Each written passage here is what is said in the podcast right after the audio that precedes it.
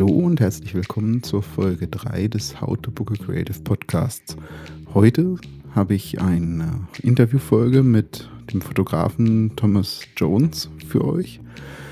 Äh, Thomas ähm, in seinem, war in seinem Vorleben äh, ein Produktmanager und in der äh, heutigen ersten Folge reden wir über sein früheres Leben und wie er dort mit Kreativen zusammengearbeitet hat. Viel Spaß dabei.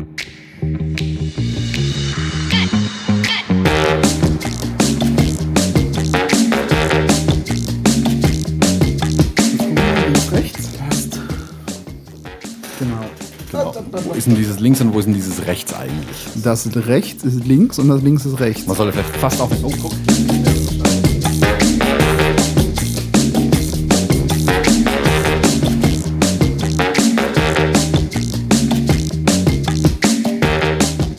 So, hallo und herzlich willkommen zum How to Book Creative Podcast. Heute meine erste Interviewfolge. Ich bin zu Gast bei Thomas Jones im wunderschönen äh, so, jetzt nochmal von vorne. okay, Outtake. Ähm, ja, wo sind wir hier eigentlich? Ich glaube, das Ding heißt äh, Kirchheim Untertech. Danke, Thomas. Ich Super, ja. Ähm, Im wunderschönen Kirchheim Untertech. Ähm, es ist echt faszinierend, wenn man einen Podcaster besucht. Da hat man direkt sozusagen ein gemachtes Nest, äh, kann sich ins Studio reinsetzen, hat das Setup stehen und muss gar nicht großartig viel machen eigentlich. Ähm, ja, ähm, der liebe Thomas wird mit mir heute ein bisschen über seinen äh, Werdegang sprechen und äh, euch auch einige Tipps mitgeben, äh, wie er denn äh, oder wie ihr denn ähm, effektiv äh, mit Unternehmen zusammenarbeitet, weil Thomas ist ähnlich wie ich auch so einer der Kollegen, die äh, beide Seiten kennen. Er ist nicht von vornherein Fotograf, sondern ähm, ja, er hat vorher einen regulären Job gehabt. Ähm, ja, Thomas, stell dich doch einfach mal kurz vor. Hallo, ich bin Thomas Jones. Ich bin mittlerweile Fotograf. So kann ich mich hier ganz gut vorstellen.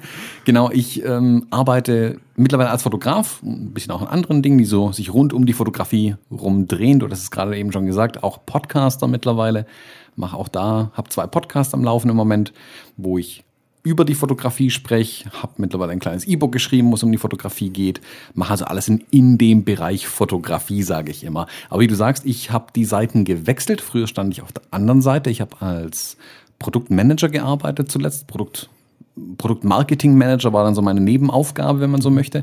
Habe aber mm, ja, interessenbedingt, sage ich mal, immer sehr nahe schon am Marketing und an der, Werbeagent, äh, an der Werbeabteilung in den Firmen gearbeitet und habe dadurch viele Berührungspunkte auch auf der Kundenseite quasi mit den Kreativen gehabt. Also ich kann heute sehr gut beide Seiten einfach einschätzen, weil früher saß ich in dem Stuhl, in dem heute meine Kunden sitzen und ich weiß jetzt umso besser, wie sich früher meine Lieferanten gefühlt haben, wo ich plötzlich in ihrer Position quasi bin. Ja, das ist ja schon äh, ein gewisser Vorteil für dich dann auch, dass du beide Seiten kennst und ähm, äh, ja, da auch weißt, wie, wie der Gegenüber tickt. Ähm, kannst du meinen Hörern jetzt auch so ein bisschen aus deiner Kiste erzählen, was denn, äh, du wirst ja sicherlich auch Sachen erlebt haben, die nicht so gut gelaufen sind in deinem äh, Leben als Marketing, Produktmanager ähm, mit der Zusammenarbeit von Kreativen oder mit Kreativen. Mhm. Ja, kannst du da vielleicht eine Geschichte aus dem Hut zaubern? Ja, sicher. Da kann ich sogar einige aus dem Hut zaubern. Ähm Fangen wir mal mit einer an, die reicht erstmal. genau. In dem Jahr, in dem ich geboren wurde. Ich fange ganz vorne an. Nein, es ist so, mm, dass man, das geht ganz vielen Leuten, glaube ich, so, wenn sie in ihren in ihrem Bereich arbeiten, ob jetzt als Produktmanager im Vertrieb, in der Fertigung, egal wo, man wird sehr, sehr schnell betriebsblind. Das heißt, man selber geht von dem eigenen Wissensstand aus und setzt den bei allen anderen voraus. Jeder kennt das, der in einem technischen Bereich arbeitet, wenn er mit dem Vertrieb sprechen muss. Der Vertriebler hat keine Ahnung, von wovon man redet, obwohl es ja ums das gleiche Produkt geht eigentlich. Das ist Thema Kommunikation. Genau. Das ist, hat jeder seine eigene Sprache, mit denen er sozusagen versucht, Sachen zu erklären und ja, kenne ich das Problem. Mhm. Und der Vertriebsmann genauso, der sagt, hey, das ist ja toll, dass wir so technisch komplizierte Produkte haben, aber den Kunden interessiert nur der Preis, bring doch mal den Preis nach unten. Am besten nur den Einkaufspreis, nicht den Verkaufspreis. Jeder spricht also seine eigene Sprache, hat seine eigenen Interessen und jeder, der in der Firma sitzt, kann schon ein bisschen vielleicht fühlen, ja, mit dem Vertriebsmann muss ich anders sprechen als mit meinen Einkäufern oder so.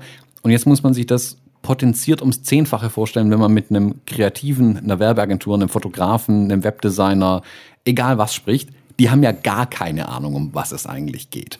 Heißt, die wissen weder ums Produkt, geschweige denn von den technischen Kleinigkeiten, die in dem Produkt irgendwie drinstecken, oder auch von den ganzen Interessen, die ein Vertriebsmann gegenüber einem Produktmanager zum Beispiel hat. Und das alles an die ranzubringen, ist tatsächlich sehr, sehr, sehr schwer. Das führt dann zu solchen Dingen, dass wenn man glaubt, die Werbeagentur hat mittlerweile verstanden, um was es geht und lässt die selbstständig arbeiten, dann bekommt man, keine Ahnung, eine Broschüre, einen Katalog von denen zurück, wo Bilder drin sind, wo man die Hände über dem Kopf zusammenschlägt, was denen eigentlich einfällt.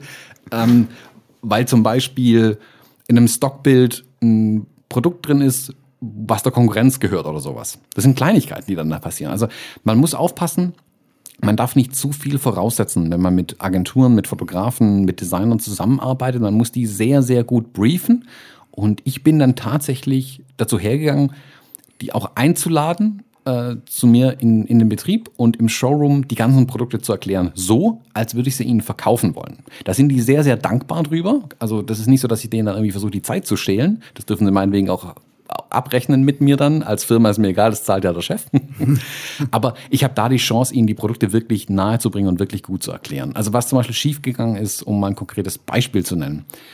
Äh, in meinem letzten Job ging es um ähm, Elektrifizierung von Besprechungsräumen zum Beispiel. Also in einem großen Besprechungstisch ist dann irgendwo ein Loch im Tisch drin, da macht man eine Klappe auf und dann sind da Steckdosen drin und ein HDMI-Anschluss für den Beamer und ein USB-Ladegerät fürs Telefon und so Zeug. Alles super, hat die Werbeagentur verstanden oder hat der Fotograf, so muss man sagen, hat die, der Fotograf in dem Fall verstanden, wir bauen also eine Besprechungssituation auf. Dann hat man den machen lassen und der Fotograf hat dann den Tisch einfach entsprechend hergerichtet und hatte unter anderem auf dem Tisch einen Laptop stehen. Da durfte er dann nehmen, was er wollte. Es war ein Apple-Laptop in dem Fall, hat das Logo weg und so. Das wusste er ja alles schon. Also hat darauf geachtet, keine Logos drauf, ähm, keine Fremdprodukte irgendwo in der Nähe. Was er nicht bedacht hat, war, er hat ein Wasserglas relativ nahe an das Produkt rangestellt. Mhm. Da denkt jetzt kein Mensch dran. Klar stehen auf Besprechungsräumen Wassergläser rum. Das sieht völlig natürlich und gut aus. Da unsere Produkte ja aber logischerweise Steckdosen nicht wasserfest waren, kann man nicht einfach Wassergläser daneben stellen. es impliziert halt bei den Kunden sofort, ja, aber da stand ja ein Wasserglas daneben, wenn ich das dann da reinschütte, das muss dann ja okay sein. Nee, also Photoshop, alle Wassergläser rausretuschiert, weil Bilder waren gemacht dann schon. Ähm, da muss man halt aufpassen, sowas in einem, in einem Briefing tatsächlich mit reinzuschreiben. Und es ist schwer als Produktmanager, Vertriebsmann, Ingenieur, was auch immer, sich vorzustellen, was der andere alles nicht weiß. Mhm. Da, da, ist die Schwierigkeit. Welche Fallstricke gibt es, die für einen selbst völlig normal sind? Klar darf da kein Wasserglas rumstehen, weiß der andere aber nicht. Für den ist Besprechungsraum, klar, jeder hat ein Wasserglas. Also mhm. wir zwei sitzen jetzt auch beide mit einem Wasserglas hier. Das gehört einfach dazu. Und das darf man einfach nicht voraussetzen dann bei den Leuten. Ich denke auch. Also ich fasse es mal kurz zusammen. Für dich ist so diese das Thema Kommunikation und Briefing so, so eins der, der Knackpunkte, dass einfach da zwei unterschiedliche Welten aufeinander prallen. Die einen haben ein Verständnis von der Technik oder von dem eigentlichen Produkt, von dem Service, äh, sage ich Unternehmerseite, und der Kreative hat dieses Verständnis einfach noch nicht und muss es erstmal lernen. Und das ist ein Prozess, der unter Umständen auch eine gewisse Zeit dauern kann, richtig? Genau, das kann eine gewisse Zeit dauern und da kann man die meisten Vorteile dann wirklich ausspielen, wenn man lange mit den Personen zusammenarbeitet. Es bietet sich da wirklich an, langfristige Partnerschaften auszubauen.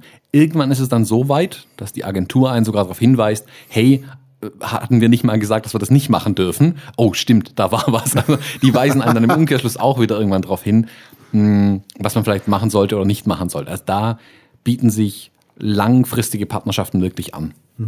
Ja, ich denke auch, dass dieses ein Thema ist, das, alles wird irgendwo komplexer. Die Produkte werden komplexer, die Unternehmensabläufe, Prozesse werden komplexer. Und wenn man da jetzt sozusagen jedes Mal einen, jemand Neues in dieses Thema einweisen, hat man auch unglaubliche Reibungsverluste. Der, der muss erst erstmal lernen, verstehen, für was steht denn das Produkt erstmal. Und auch wenn das vielleicht der, der, sag ich mal, aus unternehmerlicher Sicht im ersten Moment der, das günstigere Angebot ist, kann ja durchaus sein, ist es trotzdem auf, auf mittelfristig für mich auch ein, ein, ein, Vorteil, wenn man als Unternehmer einfach eine langfristige Beziehung auch mit einem Kreativen aufbaut, der einfach dann auch mich als Unternehmen mit meinen Kernwerten und äh, meinen Produkten und meinen Dienstleistungen einfach verstanden hat. Ja. Genau, genau. Auch was, mh, ich sag mal, das eigene Kunden, die eigene Kundenstruktur zum Beispiel angeht, dass die Kreativen genau wissen, okay, wie, wie sprechen wir als Unternehmen unsere Kunden an? Was erwarten die? Welche Sprache sprechen die eigentlich? Also das sind Kleinigkeiten, wie dass man in einem, keine Ahnung, wenn man in einem Katalog oder einer Broschüre Dinge reinschreibt, die der Lieferant und der Käufer von den Produkten beide wissen, also die völlig überflüssig, völlig obsolet sind. Ähm, nun, die Agentur hat es halt nicht kapiert, die fanden das total spannend und neu, äh, so eine Information und drucken die überall rein. Wenn die das eine Weile machen, wissen die, was reingehört, was nicht reingehört und sprechen auch die Sprache dann, also wirklich im Wording dann tatsächlich auch. Sehr schön. Ähm, eine Frage, die mir auch als jetzt aus Sicht des Fotografen sozusagen oder Kreativen immer wieder kommt. Auf was hast du bei einem Angebot oder bei einer Anfrage eines Kreativen geachtet? Was, was, so, was war so dein, dein Thema, um dass, dass ein Kreativer, eine, ein Designer, ein Fotograf, ein Filmer einfach aus der Masse rausstechen konnte, mit dem er sozusagen bei dir auf dem, wirklich auf dem Schreibtisch gelandet ist und nicht irgendwie gleich in Ablage P? Also was viele ich sag mal vor allem junge Kreative gerne falsch machen, ist zu viel in Pauschalen zusammenzufassen. Da gibt's dann so, äh, keine Ahnung, Produktfotografie, ein Stück kostet dreieinhalbtausend Euro. Und jetzt? Also das ist, das ist für, für, ähm, für den Entscheider oder den, jetzt von dem Produktmanager aus in der Firma, der das Marketing da vielleicht steuert, erstmal schwierig, weil er muss diesen Posten ja jetzt erklären, diesen Einzelpunkt, der so viel Geld kostet. Und er muss es im Zweifelsfall in den Einkauf geben, in größeren Firmen, und die regen sich komplett über sowas auf. Weil die dann pauschal versuchen, an diesem einen Punkt rumzumachen und nochmal 10% rauszuholen. Wenn der Kreative jetzt aber in diesen dreieinhalbtausend Euro Fremdkosten drin hat, die kann, da kann er ja keine 10% nachgeben. Er hat ja Kosten irgendwie. Sprich, teilt Angebote besser auf. Also dröselt die Sachen in Einzelheiten auf, macht einen Stundensatz rein, wo er hingehört, ähm, wenn es so ist, sind es vielleicht auch verschiedene Stundensätze. Schreibt rein, wenn Assistenten dabei sind, wenn Mietkosten für Locations entstehen, wenn äh, sonstiges irgendwie drin ist. Also gebt den Leuten in der Industrie die Chance überhaupt das Angebot richtig zu verstehen. Macht da nicht einfach nur einen Satz, eine Pauschale dahinter und das war's dann. Und das am besten noch nicht mal in einem richtigen Angebot, sondern in der E-Mail. Das ist fatal. Bereite diese Angebote tatsächlich richtig auf umso besser ist es, wenn nicht nur das Angebot kommt, wo dann oben Briefkopf, unten Position, Paar nach Möglichkeit und eine Gesamtsumme steht, sondern sogar noch ein Deckblatt dabei ist, wo dann wirklich nochmal draufsteht, ähm, Projekt XY und nochmal kurz angerissen die Punkte, die man zum Beispiel besprochen hat. Und sei es, wenn es nur eine, eine, telefonische Anfrage war, ich schreibe immer mit, wenn, also als, aus Fotografensicht jetzt, ich schreibe immer mit, wenn mich jemand anruft und mir Fragen stellt oder ich hätte gern XYZ, schreibe ich das mit und ich schreibe das wiederum ins Angebot rein. Dann fühlt sich der Gegenüber abgeholt. Mhm. Dann derjenige, der das Angebot in die Hand nimmt, weiß, okay, mir wurde zugehört oder, oh, ich habe dem gar nicht die ganze Geschichte erzählt. Der geht hier davon aus, dass wir zwei Produkte fotografieren. Ich habe ja aber, aber acht Varianten von jedem Produkt. Und dann habe ich schon im Angebot wie eine Art kleines Briefing eigentlich gemacht, äh, um abzuklären, sind wir eigentlich auf dem gleichen Stand. Und je mehr ich da in so ein Angebot reinpacke, desto besser. Und das, wie gesagt, fängt bei den Einzelpositionen an und geht über so eine Art, ja, Deckblatt oder Kurzbriefing nochmal mit.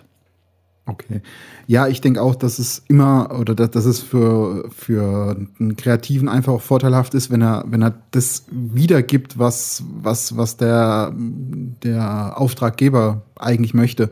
Also ich kenne das aus meiner Projektmanagement-Zeit. Man hat ein Lastenheft vom Kunden bekommen oder wie auch immer und musste das in ein Pflichtenheft übersetzen, jetzt mal so gesagt. Und das ist genau dieses Umschreiben von dem, was der andere eigentlich möchte. Und das, das hilft ungemein. Da bin ich ganz, ganz bei dir. also Lastenheft, Pflichtenheft, das ist ja voll mein Ding gewesen. Jetzt habe ich Spaß an dem Podcast hier. Dankeschön. ähm, das ist sowas, wo ich heute als Kreativer immer noch drüber nachdenke und versuche mit meinen Kunden aus, dem, aus der Industrie, aus dem Mittelstand auch so zu arbeiten. Weil wenn der Ingenieur oder der Marketingmensch oder der Einkäufer, wer auch immer am anderen Ende sitzt, der spricht diese Sprache Lastenheft, Pflichtenheft. Um das kurz zu erklären, wer es nicht weiß, wenn die Kreativen jetzt zuhören. Mm, ein Lastenheft beschreibt, was ich gerne hätte. Ich hätte gerne Bilder vom Produkt Y, das soll in einem Raum Z sein und es soll so und so dargestellt werden und das und das kommunizieren. Das Pflichtenheft beschreibt es auf der anderen Seite, wir fotografieren Produkt X in einem Raum Y und versuchen X und Z zu kommunizieren irgendwie. Sprich, das eine sagt, was ich gerne hätte, das andere beschreibt, wie ich es denn umsetzen möchte. Und wenn man das miteinander kommuniziert, das heißt also Auftraggeber und Auftragnehmer das miteinander absprechen, dann kommt auch tatsächlich ein richtig gutes Ergebnis am Ende dabei raus. Sollte zumindest der Fall sein. So, so die Theorie. Ja, äh, ja gut, ich kenne es halt häufig aus dem Projektgeschäft, dass äh, Lastenheft und Pflichtenheft quasi Copy und Paste übertragen werden. Ja. So soll es natürlich nicht sein. Aber ich, ich bin da auch ganz bei dir, dass, dass so diese, dieser Vorgehensweise einfach äh, der Kunde überlegt sich, was möchte er haben. Und es ist auch für einen als Kreativen, finde ich es auch immer ganz wichtig, dass man ähm, auch reinschreibt, das kann ich dir so und so umsetzen, auch schon ein bisschen die technische Machbarkeit hinterlegen. Ich glaube, damit kannst du auch schon rausstechen, weil äh, ich man kriegt halt häufig so das, das, das ich kenne das noch aus meiner vorgängigen Zeit, man hat gesagt, ich brauche das und das, hat bewusst ein äh, schwammiges Lastenheft geschrieben, weil, weil man sich nicht, weil man es nicht besser wusste oder ähm, weil man sich nicht festlegen wollte. Und man bekam dann irgendeine Antwort, dass der Dienstleister, wie auch immer, ja, das mache ich dir auf jeden Fall.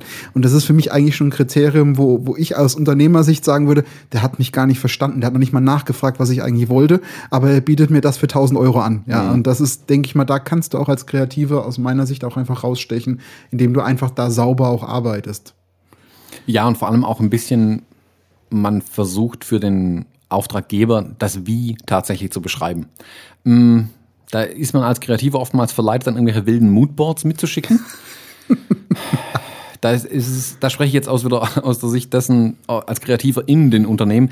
Wir hatten immer den Grundsatz, wir bei uns im Marketing zeigen dem Esel nie was Halbfertiges weil der Kunde kann sich oftmals nicht vorstellen, was der Kreative eigentlich sagen möchte. Weil wenn ich jetzt einem, einem, einem Produktmanager, einem Ingenieur irgendwas zeige, wo, ah, so in der Art können wir das vom, vom Mood, vom Setting machen, so das Lighting hier im Hintergrund könnte ich mir so vorstellen, der versteht ja nur Bahnhof. Der hat ja keine Ahnung. Also man muss aufpassen, zu welcher an welcher Stelle man den Kunden mit irgendwelchen Buzzwords versucht an die Wand zu quatschen und möglichst nicht immer sowas zu machen, sondern da, wo es wirklich notwendig ist und nicht nur um zu zeigen, ich habe Buzzwords irgendwie drauf und irgendwie halbfertige Sachen zu zeigen, die man mal irgendwie so angeskribbelt hat oder so. Das ist für die Unternehmen einfach schwer vorstellbar manchmal.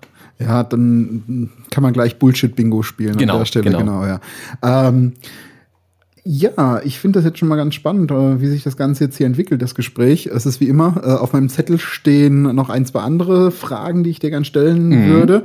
Ähm, wir haben jetzt hier über Sachen gesprochen, die schiefgelaufen sind. Hast du noch was, was gut gelaufen ist aus deiner, also ein Projekt oder wie auch immer, die, die gut gelaufen, das gut gelaufen ist und wo das Ergebnis einfach super war und ihr nachher alle happy wart? Hast du so eine Geschichte auch für die Zuhörer parat? Ja, klar. Also Mm. Auch positive. Es gibt auch positive Beispiele. Mm, wir hatten lange Zeit mit einer Werbeagentur gearbeitet, die ähm, Kataloge für uns komplett umgesetzt hat. Da muss ich dazu sagen, das ist jetzt auch schon ein paar, gut über zehn Jahre her. Also technologisch muss man da ein paar Schritte zurückgehen dann auch.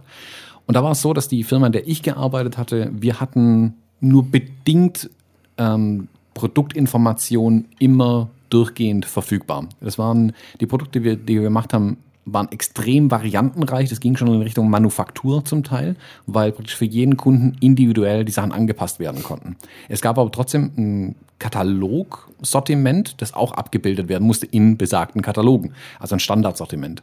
Und es war dann irgendwann so weit, dass die Werbeagentur über die Jahre quasi im Eigeninteresse angefangen hat, Excel-Datenbanken zu pflegen, wo all diese Dinge abgebildet waren. Völlig unabhängig vom eigentlichen Unternehmen und von den eigentlichen Datensätzen, die da sind und die quasi mit jeder Katalogrunde wieder aktualisiert haben. Die haben uns das aber nie gesagt, dass sie das machen. Hatte aber den großen Vorteil, dass wenn mal von uns Daten kamen, die offensichtlich falsch waren, weil irgendwas schiefgegangen ist, konnte die Agentur sagen, also hier hat sich gerade alles geändert in dem Produkt. Irgendwie ist das Produkt jetzt so breit, wie es vorhin lang war. Habt ihr das bewusst geändert oder ist es irgendwie schief gegangen? Und da könnte man sagen, oh, nee, sorry, äh, haben wir falsch gemacht, wir haben Länge und Breite verwechselt. Mm, ihr, habt natürlich recht. Also die Agentur hat über die Jahre einfach so zum einen Know-how für die Produkte entwickelt und aber auch tatsächlich selbst Daten mitgepflegt, was weit über das hinausging, was man eigentlich von der Agentur verlangen kann, um selbst einfach einen Überblick zu haben, was da passiert. Und das dann so weit verstanden und auch dann ja so ein breites Kreuz gehabt zu sagen, hey, ich glaube, eure Daten sind falsch. Wir als Werbeagentur haben die richtige, die richtigeren Daten, wenn es sowas gibt und konnten uns da aktiv dann auch dabei helfen. Geht dann aber auch weiter, wenn ich hm, die Fotografen, mit denen wir zum Beispiel gearbeitet haben im Produktfotografiebereich, die haben die Daten immer mit aufbewahrt für uns. Das war zwar nicht abgesprochen oder verlangt, aber es ist natürlich schon schön, wenn man dann irgendwann mal sagen kann, so, wir haben jetzt hier irgendwie auf dem Server irgendwas nicht so optimal gelöst und uns fehlt jetzt irgendwas.